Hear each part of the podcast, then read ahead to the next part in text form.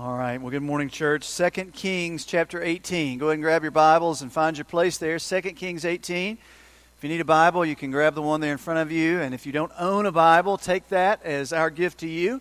And we are continuing this morning through the story. We are walking through God's Word together this year as a church family. Started back in Genesis, way back in January. And now, here in August, we find ourselves in Second Kings 18 and 19. Now, uh, we'll dig into the text here in just a few minutes, but let me just share a couple things with you to set up what we're getting ready to look at this morning. Uh, if you could put one single word on really everything we're talking about this morning from this text we're going to look at, it's a single word, and it's the word trust. Trust. Now, I don't know what comes to your mind when you hear the word trust or what it connotates in your, in your mind, but we know that an essential non negotiable, absolutely necessary ingredient in all healthy relationships is trust, right? I mean, if we were real honest with each other, we can speak sometimes from experience and Speak maybe even from currently where we're living, whatever the case may be, but you can think of some relationships in your life.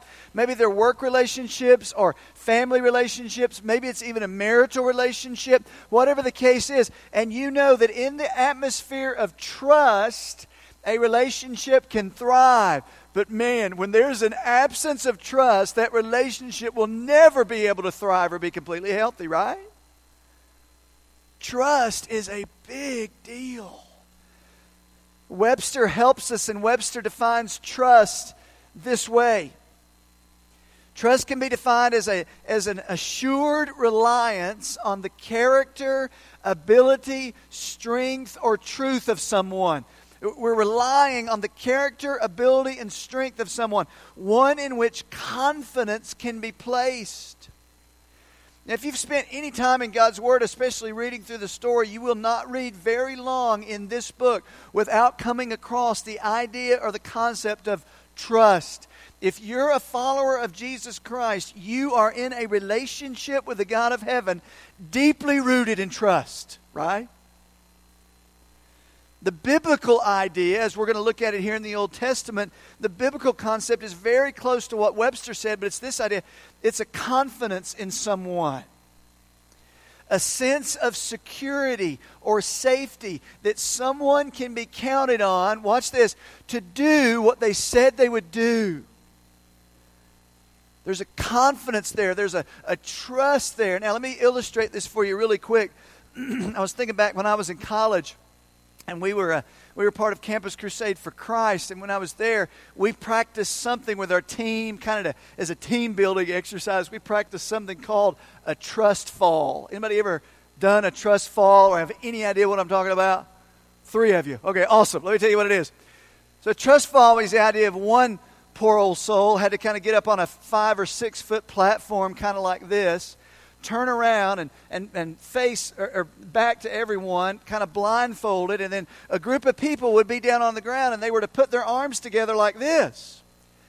And then the person who was up on the platform, our job, and I was the guy, was to put up a, a blindfold over my eyes and then trust the people that were on the ground that when I blindfolded, fell back completely like that, they were going to be able to hold me up. Now, I can remember the first time I did that. I'm, I'm carefully inspecting the reliability of each person, right? That little freshman, uh, f- female freshman, she needs to get out. Let's get a strong senior guy in here, somebody that's able to hold me up, right? You're very concerned. Will these people be able to hold me up when I fall back into their arms? It was called a trust fall. That's a picture of confidence, of trust we are in a relationship with God that is deeply rooted in this thing we call trust. In fact, if you spent any time in Scripture, you know that this is a reality. This book tells us with crystal clarity that as Jesus followers, the direction of our lives is directly impacted by whom or what we choose to trust in most. Let me give you a couple verses that support this before we even go into 2 Kings. Proverbs 3, 5, and 6. Go ahead and put that up on the screen. You know this. Many of you have this memorized. trust in the Lord. A little bit. no. Trust in the Lord with all of your heart and do not lean. Do not rely upon. Do not put much confidence in what? Your own understanding. Here's the reality for you and me this morning. We tend or we will drift to put a whole lot of confidence in our best understanding and our best thinking. And it usually leads us astray, right? Any testimonies about that? Yeah. The Bible is constantly encouraging us to trust in the Lord with all of our heart, in all of our ways to acknowledge Him, and He will direct our paths. In other words, the very direction of our lives is impacted and shaped by whether or not we are relying fully on the Lord or is Mike trusting in Mike's best understanding. This morning, what we're going to look at in 2 Kings is basically a story about trust. It's a story about what happens when the leader of God's people, what happens when God's people do or do not choose to fully and wholly rely and trust in God. Now, as we look at this story, let me just ask you this question this morning. And I've been wrestling with this question all week, and it's a question we wrestle with continually. Here it is Will what or whom you are currently trusting in be able to carry you through the trials and the fires and the storms of life? Will that person right now, or that relationship maybe, or that job prospect, or whatever you fill in the blank with, all good things, but cannot be the ultimate source or the place that you put ultimate trust and confidence in? Will whatever you are trusting in most right now, and let God bring that to your mind, whatever that is, will that person or that thing be able to carry you through the storms and the fires of life because that's reality. People of God here had no real idea. They had some clue, but not quite what was coming their way. Hezekiah is now the new king of Israel, or of Judah, the southern kingdom. Contextually, let me give you the context of what's going on real quick. We've been reading over the last couple months that the nation of Israel had a civil war, and now there are two nations. Go ahead and put that map. There were two nations now the nation of Israel to the north, the nation of Judah to the south. We've been reading through that. And then, as you get to 2 Kings, 1 Kings, you know that the new world power is Assyria. Assyria comes in, they're represented by the green, and they completely decimate Israel. When we get to 2 Kings, where we are this morning, the nation of Israel ceases to exist. They now have been dominated by the nation of Assyria. Judah is left, and here's where Assyria is knocking on the door of Judah, ready to overthrow them as well.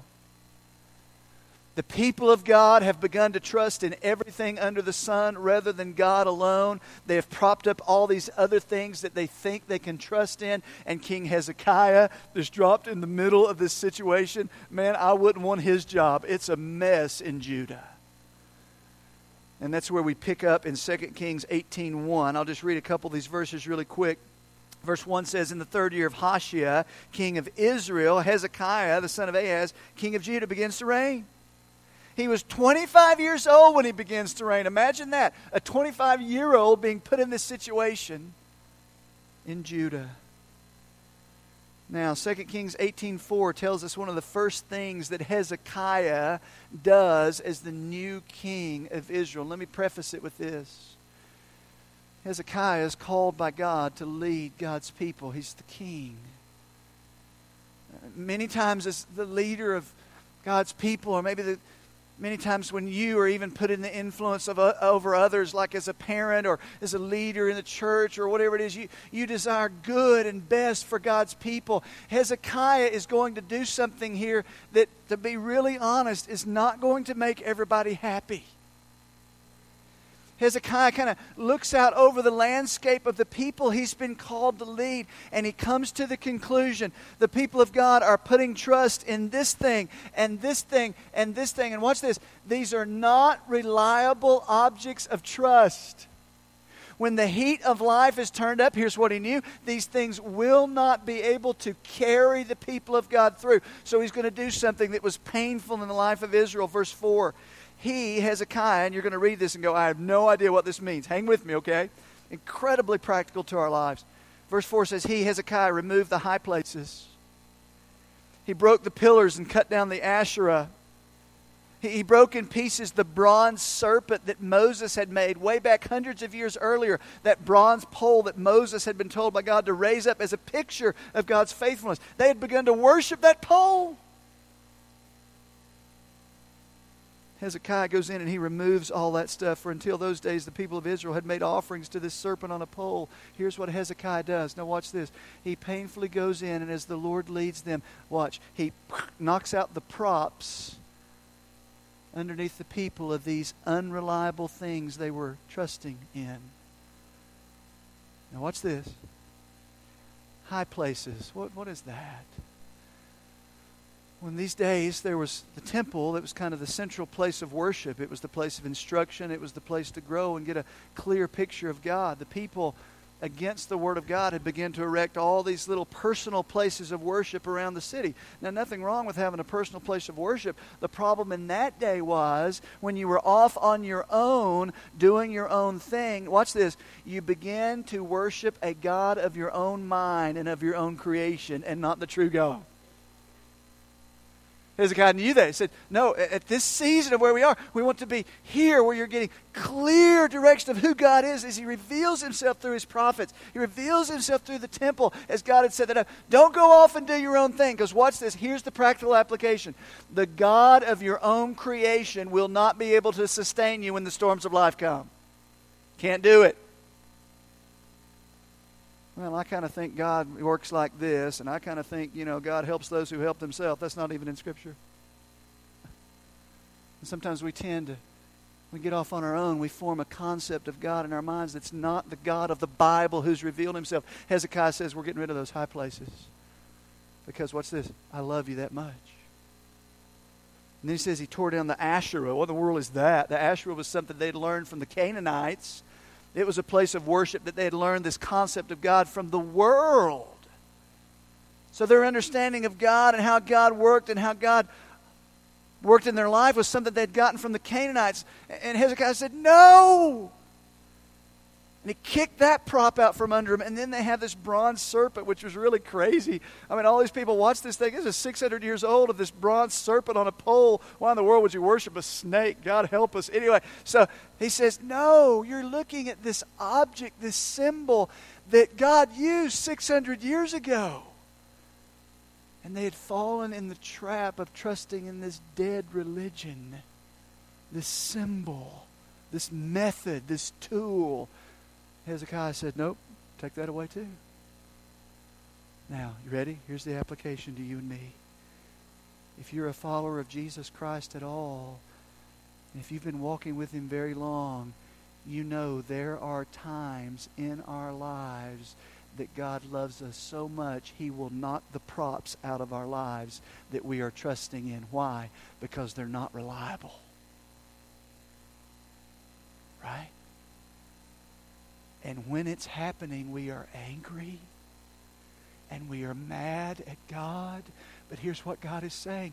If you're trusting in that, for example, relationship that you think is going to sustain you, and you, a college student, are looking at that young man and you think in him you're going to find your identity, and instead of a relationship with the Lord Jesus, give it a few years, he will not be a reliable Savior. Only one. And God loves us enough at times to purge our lives of these things that we start to cling to. That's what God is doing in the nation of Israel through Hezekiah. I imagine there were times that Hezekiah was not very popular. Listen. But Hezekiah is a leader of God's people, and I want you to hear this. He yearns for God's people to fully trust in God and God alone because it is there that we prosper. It's there that we thrive. it's there as a church that we're fruitful, that we're not chasing things that are unreliable. Our, our heart is fixed on the one true God, and our hope is in Him and Him alone. Our hearts naturally tend to drift towards substitutes. That's my heart, and that's your heart.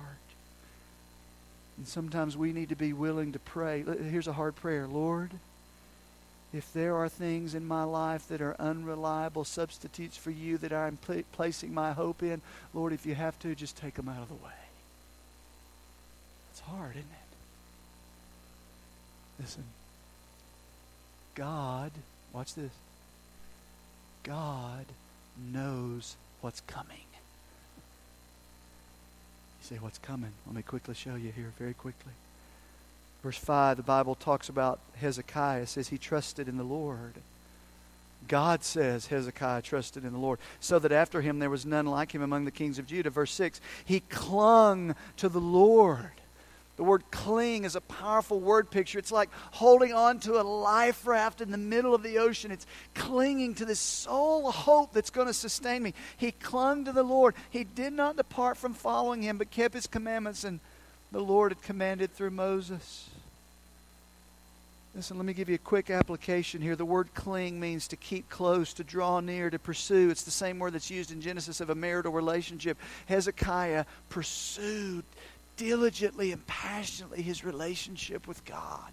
Listen, he didn't want it to drift. He didn't want his heart to fix on other things, so he clung to the Lord. Here's a life application for you. Number one, we cling to what we ultimately trust for our security, safety, and identity. Whatever you are clinging to in your life, whatever you are pursuing above all things, it is that thing or that person that you're ultimately trusting for your security and your identity in life. I had a word picture of this in mind this week as I was, you know, our, our personal pursuit of our dynamic relationship with Jesus, all of us fall into seasons that our heart tends to drift, right? You say, well, I'm kind of drifting and I'm letting the Lord kind of drift and I'm not as passionate in His Word and I'm not as passionate before Him in prayer and calling out to Him. I'm not as passionate about being with His people. If you fill in the blank there, whatever it is. And I got a word picture about that this week.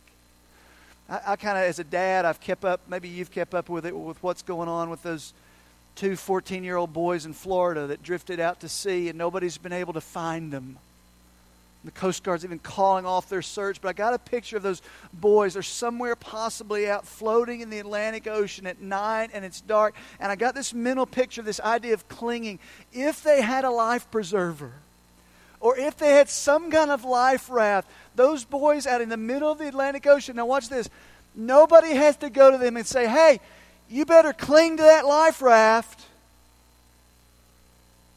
No, they are clinging to that life raft with everything in them. Watch this. With all their heart, because in their hearts they realize that life preserver is their only hope for security and safety and preservation. Our pursuit of God reveals our heart if we really see Him as our ultimate object of our hope and trust and confidence. How we pursue Him reveals that. Because we're just like those boys floating out in the ocean. He's our ultimate joy, He's our ultimate sustainer, He's our ultimate life giver. And our pursuit or lack of reveals that. 2 Kings 18, very quickly, the Lord was with Hezekiah. He was with him wherever he went, and he prospered. 2 Kings 18 7. Listen to this, very serious. He says, And he rebelled against the king of Assyria and didn't serve him. So Hezekiah's dad had caved in to the king of Assyria and gave over to him and said, We'll give you whatever you want. We, we, we were defeated, we're beaten, we're, we're given up to you. Hezekiah said, We're not going to do that. I'm not going to give in to the enemies of God because I'm going to trust God to deliver. Well, guess what? The king of Assyria didn't like that very much. So he responds in chapter 13 or chapter 18 verse 13 he says now in the 14th year of Hezekiah Sennacherib king of Assyria came up against all the fortified cities of Judah and seized them. Hezekiah or Sennacherib of Assyria says, "Okay, I'm going to show Hezekiah. He wants to rebel against me, I'm going to wipe him off the face of the earth."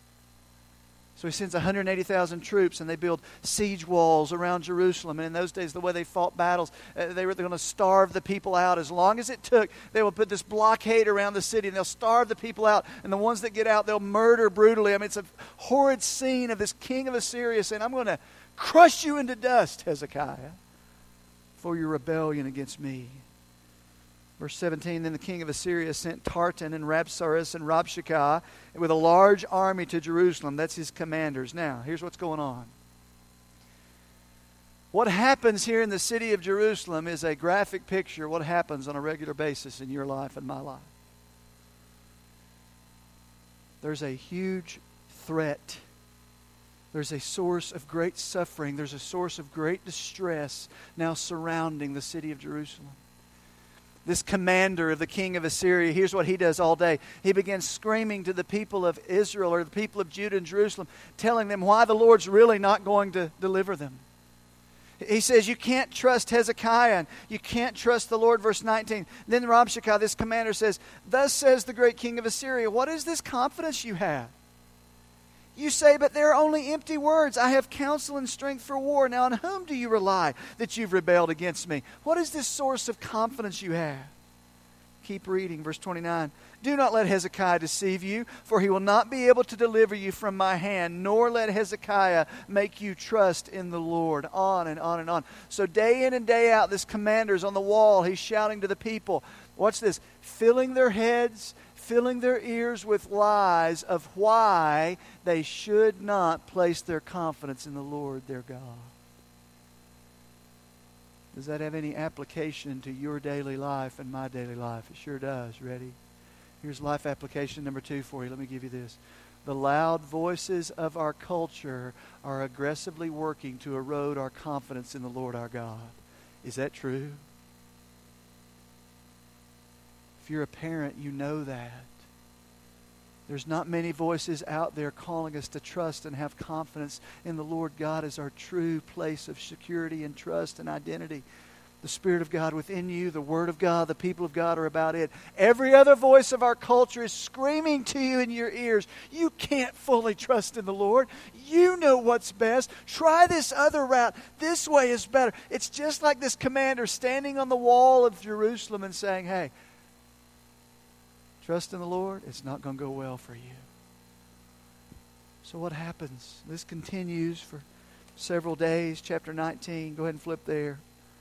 Let me finish the story here, and then we're going to make some application to your life this morning. Chapter 19, verse 1 When Hezekiah the king heard it, he tore his clothes and covered himself with sackcloth and entered the house of the Lord. Then he sent Eliakim, who was over the house, of the scribe, the elders, and the priests covered with sackcloth. Now, watch this. He sends them to Isaiah, the prophet, the son of Amos. Now, stop right there. Is that the same Isaiah as Isaiah, the book of the Bible? Yeah, Isaiah was the prophet of that day. Uh, uh, Hezekiah couldn't exactly take his iPhone out and scroll down to his Bible app and say, Man, I got to hear from God. Here's what, I, here's what Hezekiah is saying. Translate this for you. In this current distress, in this situation that I'm facing, I have got to hear from God. He says, Go to Isaiah, the prophet who speaks for God, and see what God has to say in this situation. Let me make an application to your life and my life. Without a regular diet of hearing from God, it is impossible to truly, fully trust God with all your heart. Can't do it. See, we don't generate trust. We don't get in a corner and we say, well, I'm going to work up some trust and I'm going to try to make myself get to the place where I'm trust. Over time, in a relationship with a God who is making himself known, you learn his character, you learn the reliability of his ways, and you know when you lose that job or when that son is sick or ill or when things are falling apart, I can trust fall back into the trustworthy character of God. Watch this, because I know him and I can trust Him.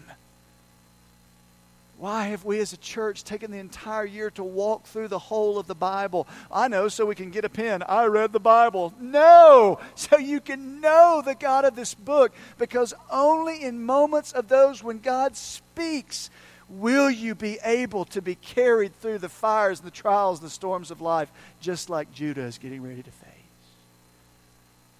See that? So he says, Isaiah, what? I got to hear from God. Verse 6 Isaiah said to them, Thus you shall say to your master, Thus says the Lord, Do not be afraid because of the words that you have heard, with which the servant of the king of Assyria has blasphemed me. There is a ton in that verse that we don't have time to look at. God says, Hey, Hezekiah, listen, don't be afraid. The natural response here is absolute fear. There's an army at my gate that wants to kill me and brutalize my entire city. There's reasons to be afraid. God says, hey, hey, don't be afraid. Watch this. I love this. Verse 6. He said, With which the servants of the king of Assyria has blas- have blasphemed me.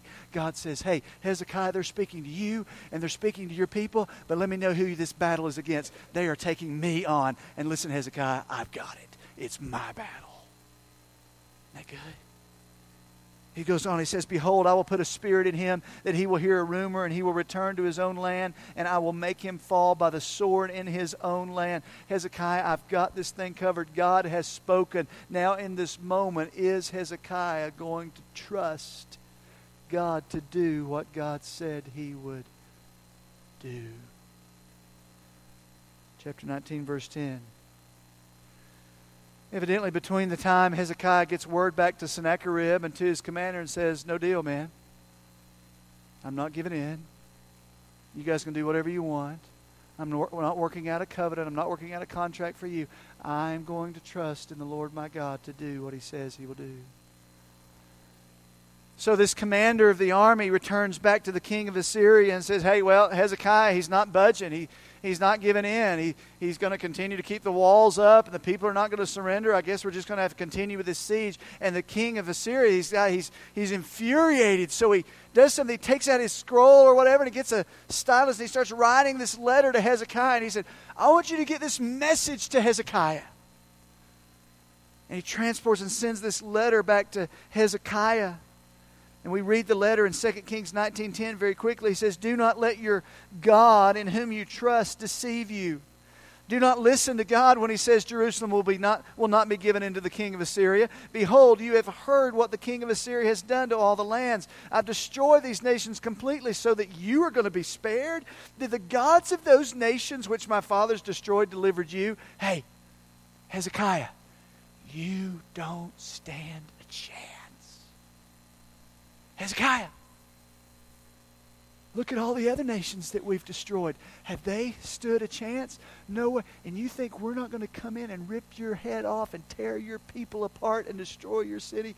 You don't stand a chance. And Hezekiah gets this letter. Any of you know what a crisis of belief is? Crisis of belief are those situations in your life. What's this where you have to determine do I really believe what I say I believe about this God? And am I willing to make decisions that direct my life based on trust and confidence in Him or based on fear and my own understanding? Every single one of you will be faced with those decisions on a daily basis. Am I making decisions that shape the direction of my life out of trust and confidence in Him or am I making out of my best understanding and out of fear? That's where Hezekiah is. Now look what he does. Awesome chapter 19, verse 14, Hezekiah receives the letter. Now, you don't, this verse is not going to be on the screen, so just listen. It says, Then Hezekiah took the letter from the hand of the messengers and he read it. Can you imagine? I'm going to rip your head off, Hezekiah. You don't stand a chance. Your whole, you're going to be killed. Listen what Hezekiah does. He read it and he went up to the house of the Lord. Hezekiah's first response is what he's modeled before his people now for 14 years. In this moment, I'm going to, watch this, cling to the Lord. Every king before him has not done that. They have gone and sought an alliance with another nation and said, You guys have got to help us. You guys have got to help us. His dad before him had not given him a very good model. Ahaz, his dad before him, had given in to Sennacherib and the other kings of Assyria. That wasn't a good model. Hezekiah alone says, No. I'm going to cling to the Lord my God. And he went up, verse 14, to the house of the Lord. And I love this. He takes this letter, watch, and he spreads this letter out before the Lord. It's almost like an act of worship. This, this letter represents everything he fears. This letter represents every distress. It's what he fears most. Lord, can I really trust you with this, that you're going to do what you said you could do? And as an act of trust, he pushes this letter out and says, Lord, watch, giving it to you. It's your fight. Hezekiah went on, verse 15. I encourage you to read this on your own. We're not going to take time to read this.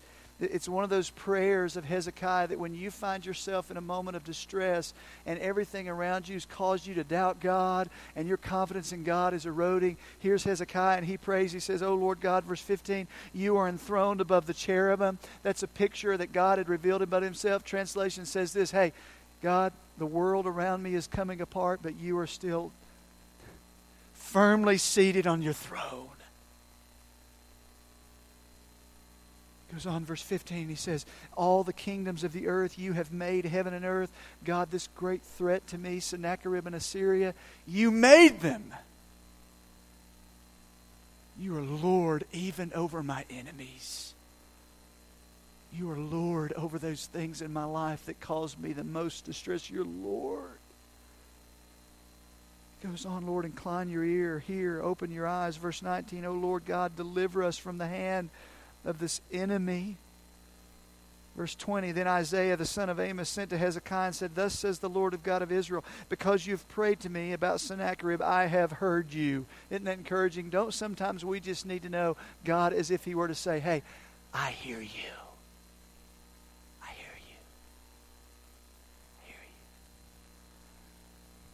He continues on, verse 32 Therefore the Lord God said concerning the king of Assyria, Listen, Hezekiah, he will not come to this city. He will not even shoot an arrow there. He will not come before it with a shield or throw up a siege ramp against it. By the way that he came, he will return. He will not come into this city. And I love this. Declares the Lord, for I will defend this city and save it for my own name's sake and for the sake of my servant David. Hey, I'm going to fight for you.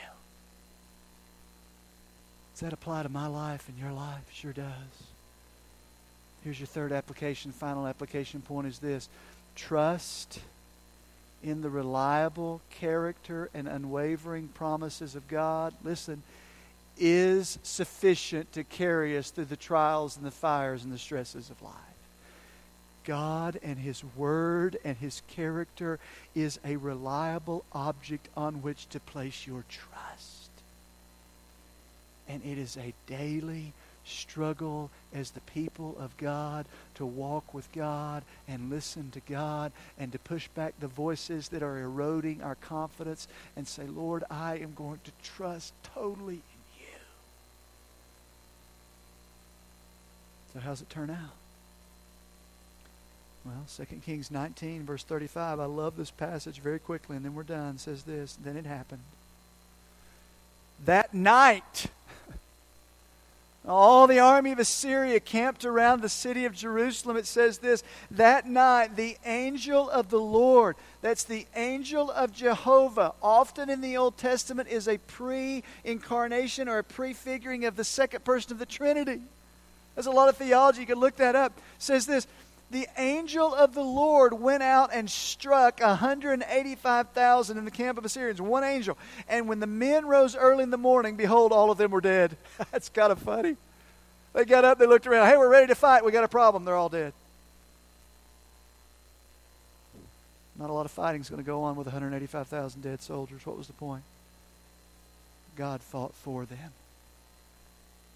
and God was a reliable object of their trust, and God intervened in a way that was not according to their own understanding. Watch this not a God of their own making, not the God of the world around us. God acted consistent with his character and his nature. Why? Will God always act like that in our lives and do that? Not necessarily, but God will always do what he said he would do. Always. Always. So, how does this apply to my life and your life? I'm going to ask our team to come on up and just begin to play a little bit softly behind us. And I want, I want us, even here this morning, before we leave, to put this into practice and application in our lives. I have absolutely no idea where many of you are in this room right now, but I have the question that we had from the beginning.